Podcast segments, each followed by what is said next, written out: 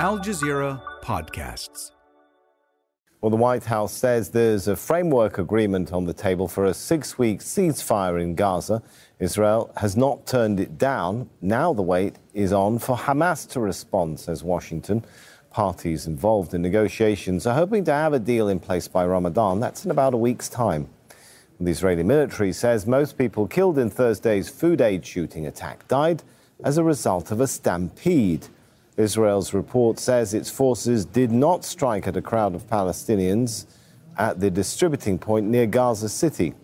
Israel instead says its soldiers fired warning shots at several individuals it says posed an immediate threat. Well, that version contradicts the statement of a UN team that met injured people and said many of them suffered gunshot wounds.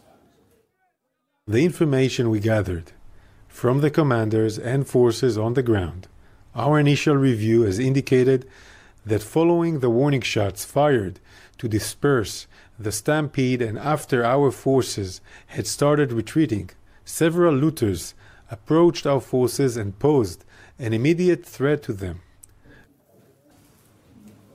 Israeli forces have killed more Palestinians while they were trying to get food in central Gaza. An aid truck belonging to the Kuwaiti Association was targeted in Deir al Balah, killing eight people. Aid workers in Gaza say there have been at least 14 incidents of Israeli forces targeting distribution points since mid January. To South Korea now, where thousands of doctors are rallying in support of junior medics who walked out of their jobs nearly two weeks ago. Health services have been disrupted since then, and some patients turned away from hospitals.